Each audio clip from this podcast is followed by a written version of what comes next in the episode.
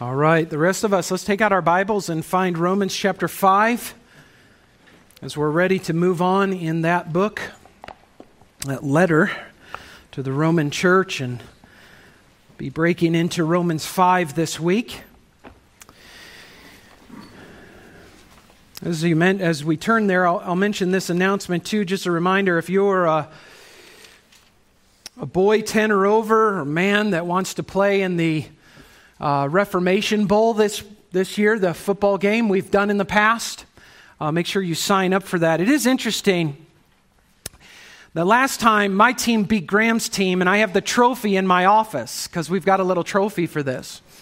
And I noticed in the email a couple weeks ago how he was kind of putting the gauntlet down of how he was going to take it from me this year. And now, conveniently, He's going to be gone that weekend visiting family. Apparently, they can't see 51 other weekends of the year.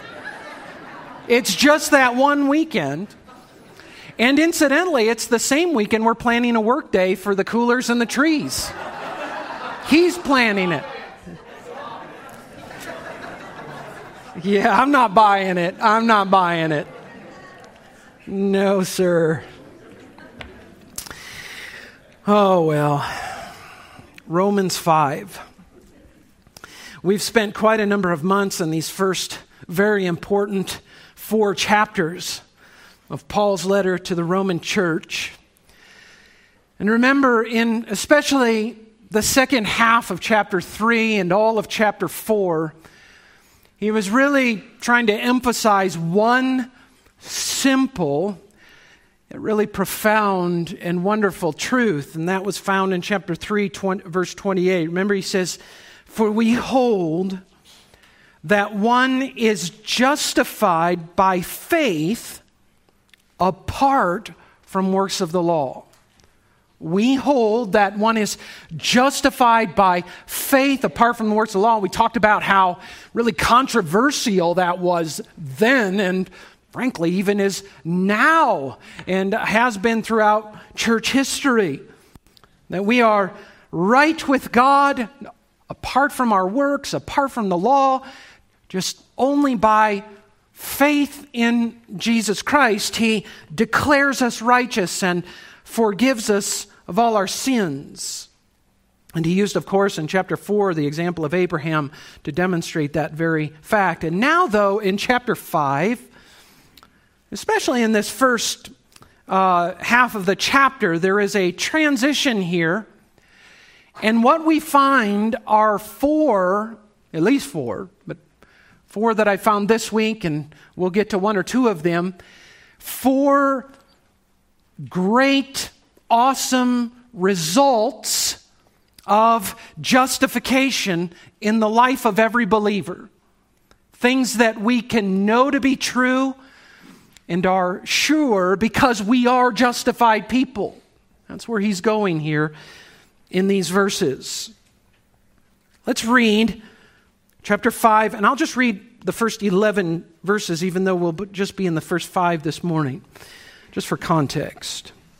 Romans 5, beginning verse 1. Therefore, since we have been justified by faith, we have peace with God through our Lord Jesus Christ through him, we have also obtained access by faith into this grace in which we stand.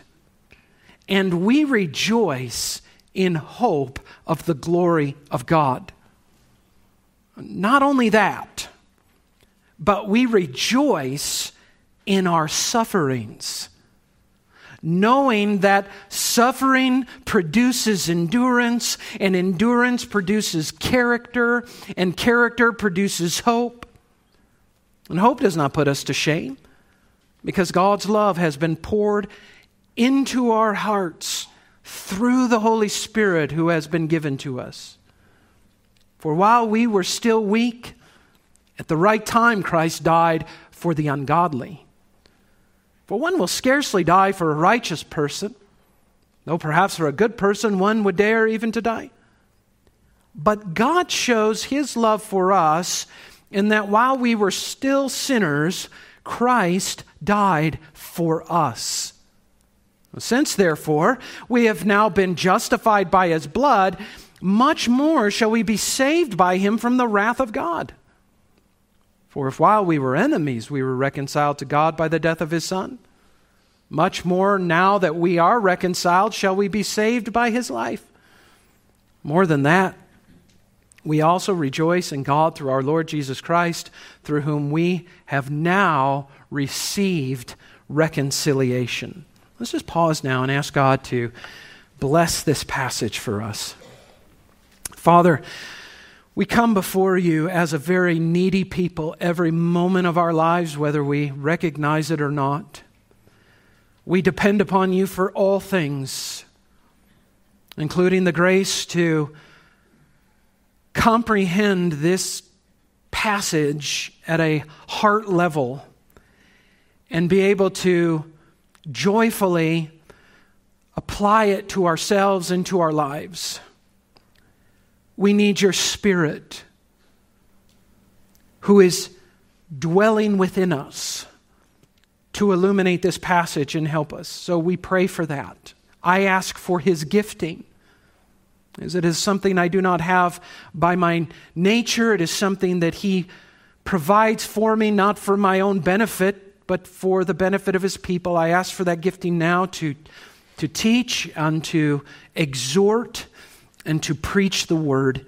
And I ask this in the name of Jesus. Amen. Let me give you the outline for a couple of weeks here in these first five verses. First of all, in the first half of verse 1, we have a reminder of justification by faith, and we'll talk about that for just a few minutes. And then in the second half of verse 1 begins the results of justification. So we have justification now. What results of that can we see or experience or believe? And there are four that I found here in these verses. Number one, because we are justified, we have peace with God. That's verse 1. Number two, because we are justified, we have access into this grace in which we stand. We'll talk about what that means in verse 2. Because we are justified, we rejoice in the hope of the glory of God. Verse 2. And because we are justified, we rejoice even in our sufferings. Verses 3 through 5. Let's look first at verse 1. In the first half of that verse, the reminder of justification by faith. Paul says, Therefore, since we have been justified by faith, and we'll just pause right there and let's park on this for just a couple of minutes. We could insert at the end of that, I think by now, pretty safely, we are justified by faith, and we could say, in Christ alone. Or we could say we are justified by faith alone, you see. We could add those things, or we could say we are justified by faith apart from works apart from good deeds or anything else. It's just in Christ alone. So I think we understand by now, those of us who have been here, what, what he's meaning there. And of course, he begins this verse with the word therefore. That is that foundational word that tells you that he's not just diverting into some brand new topic, but that he's building on what he's just said and going to apply it in some way. And it will be very helpful to you if when you read through Paul's letters, and there are 13 of them in the New Testament, and as you read through those letters to understand this is the way he writes. He is very logical and progressive, and one thing builds on the next, and it's all connecting. Some of you are going through the book of James, and some of us have been talking about that book, and we remark that's not that way at all. That seems almost the opposite. He puts in something here, and then he'll divert over here to something else, and then he comes back, so it takes a little thought. John sometimes is the same exact way. Paul's, though, is very progressive and logical. He's always building on what he said before because with all truth and with all doctrine, see, friends, there's always application to it. And more that can be expounded on and more that can be built on. So be a careful reader of Paul's letters and you'll see that very clearly. But I want to draw your attention to the way he phrases this. He says, Therefore, since we have been justified by faith. And then he goes on with those four results of justification that I gave to you earlier. That word since in this English Standard Translation is important because it clues us in on something. I don't know if you caught it. It clues us in on the fact that what he's about to say is only for those who have been justified by faith. It's for no one else. No one else can claim these four things that he just lists off unless, that's the idea, unless they've been justified by faith. Since we have been justified by faith, then all these other things are true. But if we haven't been justified by faith, none of these things are true and none of these things apply to us. Why is that important? Well, think about the very first thing he's going to say here in verse 1. He says, Since we have been justified by faith, we have peace with God. Well, friends, what he's shown in the first three chapters of this letter is that that is not true of anyone by nature. No one is at peace with God when they're born into this world. Remember, they're all under God's wrath. They're in real trouble with God. He can't apply it to that. The simple fact of standing in grace, as we'll talk about in a few minutes, that can't apply to anybody except those who are justified or a hope of glory, a hope of an eternal glory with God and being glorified by God, that applies to no one except those who have been justified by faith. You see, it's very important to see these things. So, the results that we're going to mention in just a few minutes or begin looking at are for only for those who have been justified by faith. Second, notice in this phrase here, therefore, we have been justified by faith. Paul begins now in this series, even of what I've read all the way through verse 11, he begins using these plural pronouns, right?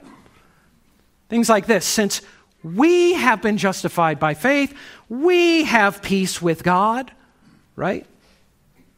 We stand, it's our Lord, we rejoice, our hearts, the Spirit given to us. And I think he's saying something there very important. It's subtle, but it's important. That these results of justification are for everyone who's been justified. Every single person who's been justified. The Apostle Paul, the people in the Roman church, and friends, you and I. It's, it's everyone has been justified. Therefore, all these people that have been justified, we together, says Paul, no exceptions to this, and therefore we all enjoy the blessings of justification together. This means that no Christian should be treated as a second class citizen. It doesn't matter if you were just brought into the family of God through faith yesterday or if you've been walking with Him for 50 or 60 years. It doesn't matter if you have a seminary education or didn't even get out of elementary school. It doesn't matter how much you know. It doesn't matter how much you've served. None of those things are relevant. All of us share these things together, you see. It's a wonderful truth of true gospel Christianity. Paul can confidently assert that all the people who have been justified by faith are loved by God and are right with God and have the hope of heaven for their future. We are free now by God's love for us and this right status with Him to serve, not in competition with one another. Not trying to earn a better place or get more from God, but simply because we are all recipients of the wonderful blessings that were secured for us through Jesus Christ. The apostles are wonderful at pointing this out. Think about these guys. They were apostles, hand selected by Jesus Christ specially gifted in ways no other Christian throughout the history were gifted. Leaders of the church with authority to come into churches in the first century and start well, telling people what to do because they're apostles of Jesus Christ. And yet they say things like this. Listen to what Peter says, 2 Peter chapter 1 verse 1 Simeon Peter a servant and apostle of Jesus Christ to those who have obtained a faith listen of equal standing with ours by the righteousness of our God and Savior Jesus Christ. You're on the same level as the apostle Peter or the apostle Paul when it comes to your standing before God. Therefore friends we should have humble minds that on the one hand never look down on another believer and see them as inferior to us, you see. And on the other hand, friends, we never need to feel inferior to others. Well, they may have different giftings than ours, and they may have a seminary education, and they may have served the Lord for many years. But God doesn't want His people walking around feeling inferior to others. The standing you have is the same standing before God that the Apostle Peter and the Apostle Paul had, you see. Now, Thirdly, notice this in the way he phrases this. Therefore, since we have been justified by faith, and I want to draw out this fact we have been justified. Now, I know we've talked about this, but let me emphasize it here for a moment. If you are in Christ, meaning you have placed your faith in Jesus and you're trusting in Him now, understand that you've already been justified. This was the earth shattering news that Paul is bringing out in the gospel. Justification for the believer isn't something that we're waiting to see what will happen in the future. Like when we stand before God, He'll look at all the good things we've done and He'll make that determination if He's going to say, okay, I'll declare you righteous. That's not how it works, is it? Do you know from the moment you believed, God declared you righteous? Just like Abram. He believed God, what does it say? God credited to him as righteousness. That's how it works. From the moment you believe, you become justified. So if you put your faith in Christ 20 years ago, know that you're a justified person. That's the status you have before God. And all the wonderful truths of that, like the forgiveness of your sins and all the righteousness you need now to enter into the kingdom, Justification is something God does once for all to anyone who believes in His Son, and it's a settled event. It's once for all. And it's this teaching, friends, and the reason I'm emphasizing is because it differentiates the true gospel from every other gospel. See, every other gospel is like, let's wait and see. Let's do our best and see how it works out. This gospel says, trust in Christ, you're justified. That's settled once for all, and it never changes. See, I think one of the issues we struggle with when it comes to justification and doctrine like this is you don't feel justification. See, justification isn't a feeling at all.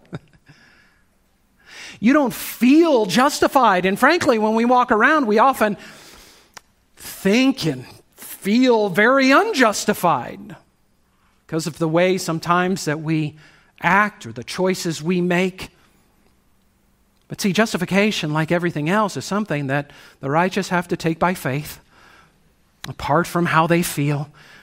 They trust that they have the righteousness they need because the object of their faith is Jesus Christ, the righteous one, you see. We just know we're justified by faith. We believe that we're justified by faith. It's an objective fact, and it's something that God does. You know, turn forward to Romans 8 just for a minute. I want to show you this. And if you look at Romans 8 and verse 30, and Paul has what has been called throughout church history the golden chain of salvation. It cannot be broken. And he says in verse 30, those whom he, that is God, predestined, he also called. That means that at a moment in your life, you experienced what theologians have called the effectual calling of God. What does that mean? Well, there is a general call of the gospel that goes to everybody. When you witness to somebody, you say, hey, repent and believe. But the vast majority of them say, no, thank you. But there are some, like you, who for reasons you probably couldn't even describe, heard the gospel and your heart was moved towards it and you believed. That's because God was calling you specifically in a way that required His power to work in your heart. That's why you're not any better than anyone else because you believed, or any smarter, or can make any better decisions. It's because He called you effectually. Those whom He predestined, He also called. But notice this for, for our purpose this morning those whom He called, He also justified. Right there and then. You are justified from the moment you believed. And nothing can get you out of this situation. That's what's wonderful. He says, he goes on to say, he also glorified them, which is like, wow, because I thought we had the hope of glory in the future. In the mind of God, glorification is a done deal for you. And Paul says this What shall we say to these things? If God is for us, who can be against us? He who did not spare his own son, but gave him up for us all, how will he not also with him graciously give us all things? In other words, bring it all to pass for us because of the cross. And listen to this in verse 33 Who shall bring any charge against God's elect? It is God who justifies. In other words, no one can come into the presence of God and say, Did you see what Jess did this week? Were you paying attention, God, to what he did? I have a charge I need to bring against him. He sinned against you. And therefore, being a just and holy God, your obligation, God, is to condemn him, to cast him off forever. But nobody can do that, can they? Because it's God who justifies, and notice this in verse 34 who is to condemn? Christ Jesus is the one who died. More than that, who was raised, who is at the right hand of God, who is interceding for us.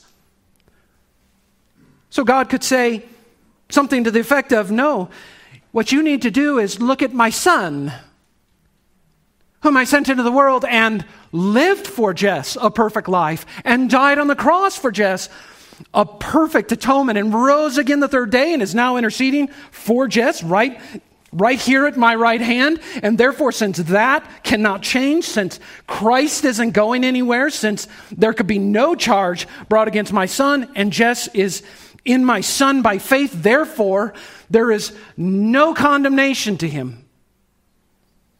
This status of justification, friends, once you have it, in other words, what Paul is reiterating in chapter 8, he just wants everybody to understand this. You can't become unjustif- unjustified that's an impossibility because all of your sins were cared for in the cross. No one can ever take this justified status for you. That's how wonderful it is. You know, friends, your, your justification was never anchored in your performance anyway. Remember that. Don't ever forget it. Your performance was irrelevant to your justification. It was only the performance of Jesus that mattered. And that's why I've said it before. When you read those gospel accounts and you see Jesus living his life under the law of God and loving God with all his heart, soul, strength, and mind, loving his neighbor as himself, you're cheering him on because he's doing it for you. And then when you get to the cross and you recognize he's going there for your sins, so you could be the blessed man that David talks about, the blessed man against whom the Lord will for no reason count his sin, you see. The justified man or woman because Christ died for your sins and then he rose again the third day. And your heart rejoices because the sacrifice was accepted. And you know he was exalted to the right hand of the Father where he remains interceding for you forever, you see. Your justification was never dependent on you. It was it's anchored to Jesus Christ, and that makes it a secure justification. It's one thing in our life we can't mess up. It's one thing in our life we can't lose. It's one thing in our life that stays steady and constant and that you can bank on every single morning. We have been justified by faith in the Lord Jesus Christ.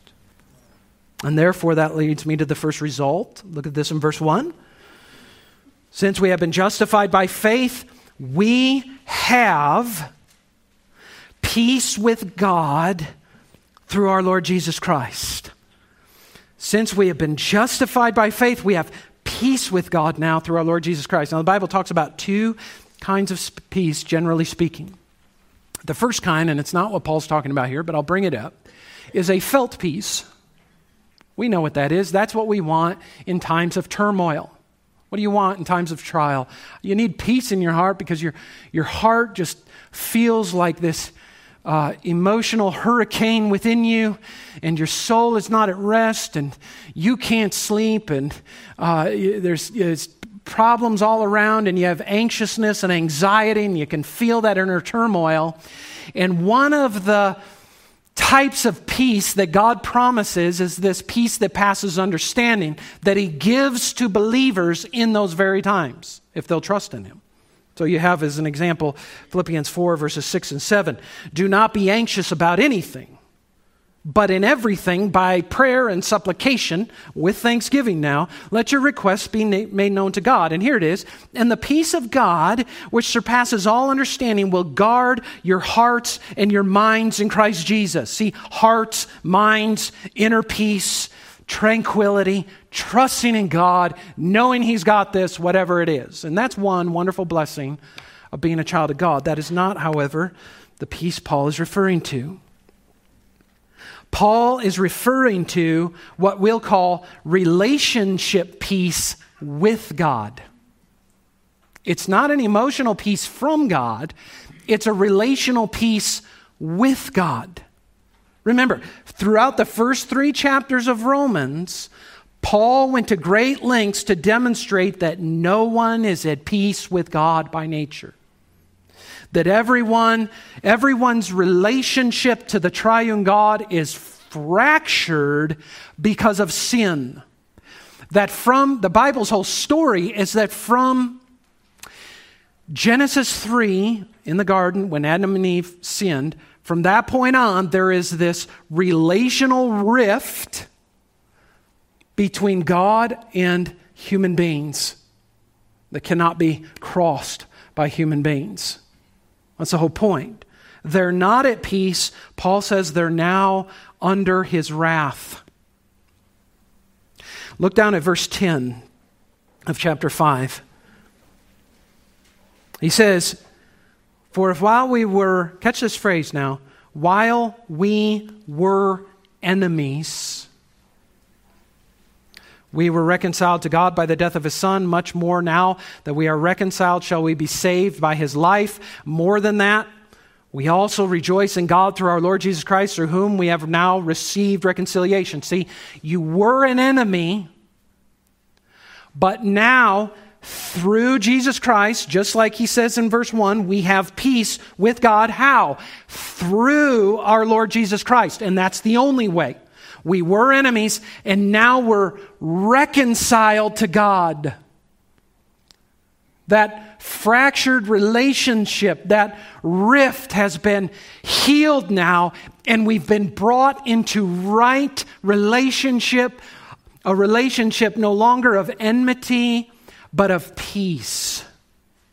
We are no longer under wrath, but under grace, you see. It's that right relationship that Jesus has secured for us. When you look at the cross of Christ, understand that that is God's wrath for you, sinner.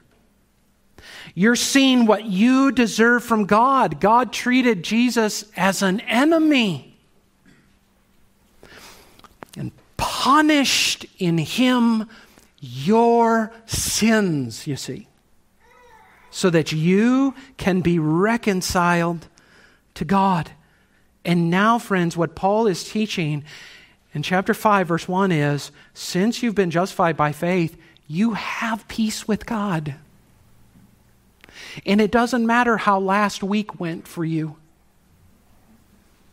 And it doesn't matter how consistent your devotional life has been or how fervent your prayers have been. Friends, I say this cautiously because I think most people in the room would understand what I mean. It doesn't matter what sins you've committed, even this week. You have relational peace with God, and that doesn't change. Since you've been justified, you have peace with God. What he wants his people to know, and do you know why every week we do a benediction of blessing from God upon his people? So that you know without a shadow of a doubt when you leave here, if you're in Christ, his disposition towards you is one of love and peace. You're not in a, you're not in a race or an effort to get into right relations with God. You already have it through Jesus Christ our Lord. We have peace with God. And I'm convinced, friends, if we don't learn to rest in that peace and to rest in that justification, we become frantic, legalistic people who wake up every day feeling, or going to bed at night feeling, I've not done enough today. God's not happy with me. I haven't done enough. I'm not doing enough. I'm not passionate enough. I'm not serving enough. I'm not witnessing enough. You know, that's exhausting. This is God speaking. You understand, this is not me saying this. This is God speaking by His Spirit through the Apostle Paul when he wrote this down 2,000 years ago, knowing we would be talking about it this morning so that every one of you in Christ would hear this over and over again. Since we have been justified by faith, we have peace with God through our Lord Jesus Christ. Now, you may have things you need to confess to God this morning before you come to the Lord's table. But those things that you need to confess didn't alter your justification or the peace with God you have. Do you see? It didn't change that. Relationally, you're right with Him.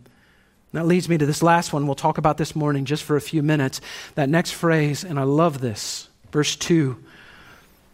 Since we have been justified by faith, and listen to this, through Him now, that is the Lord Jesus Christ, right? End of verse 1.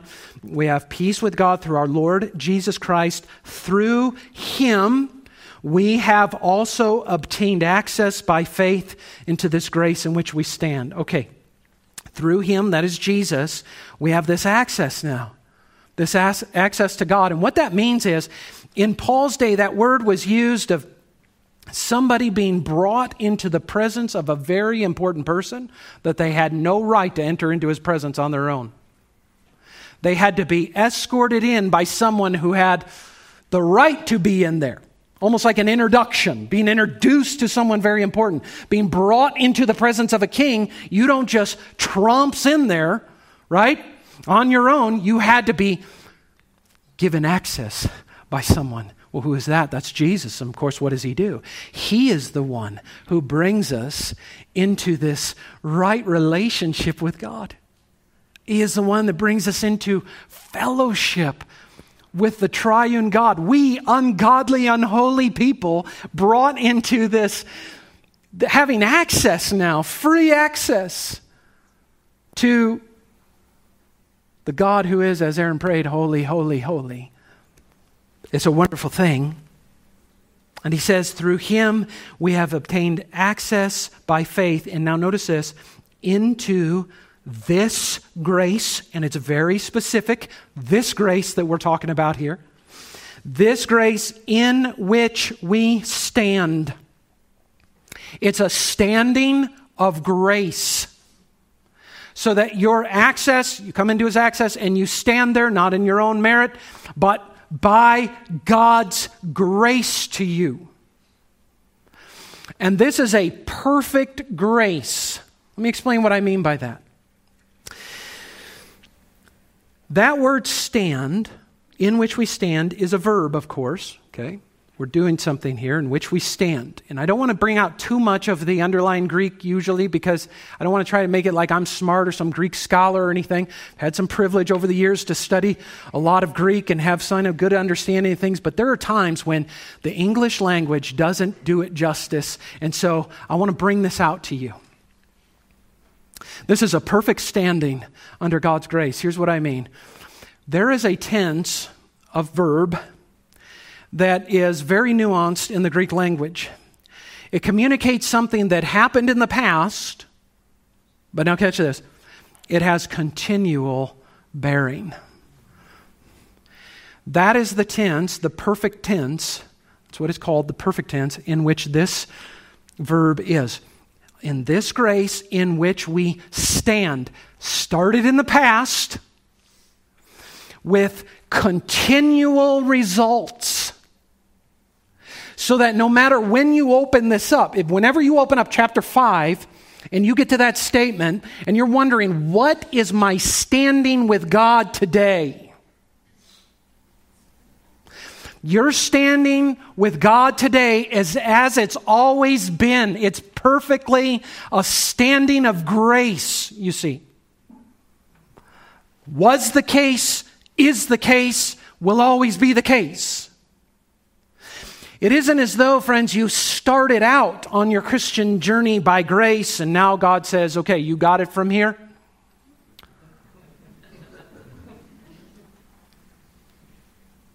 You come into his presence, you come into this peace with him. You're in this standing with him by grace. That's how it began. That's how it will continue all the way through into eternity. You are the recipients of God's perfect grace. And it doesn't matter how yesterday went, does it?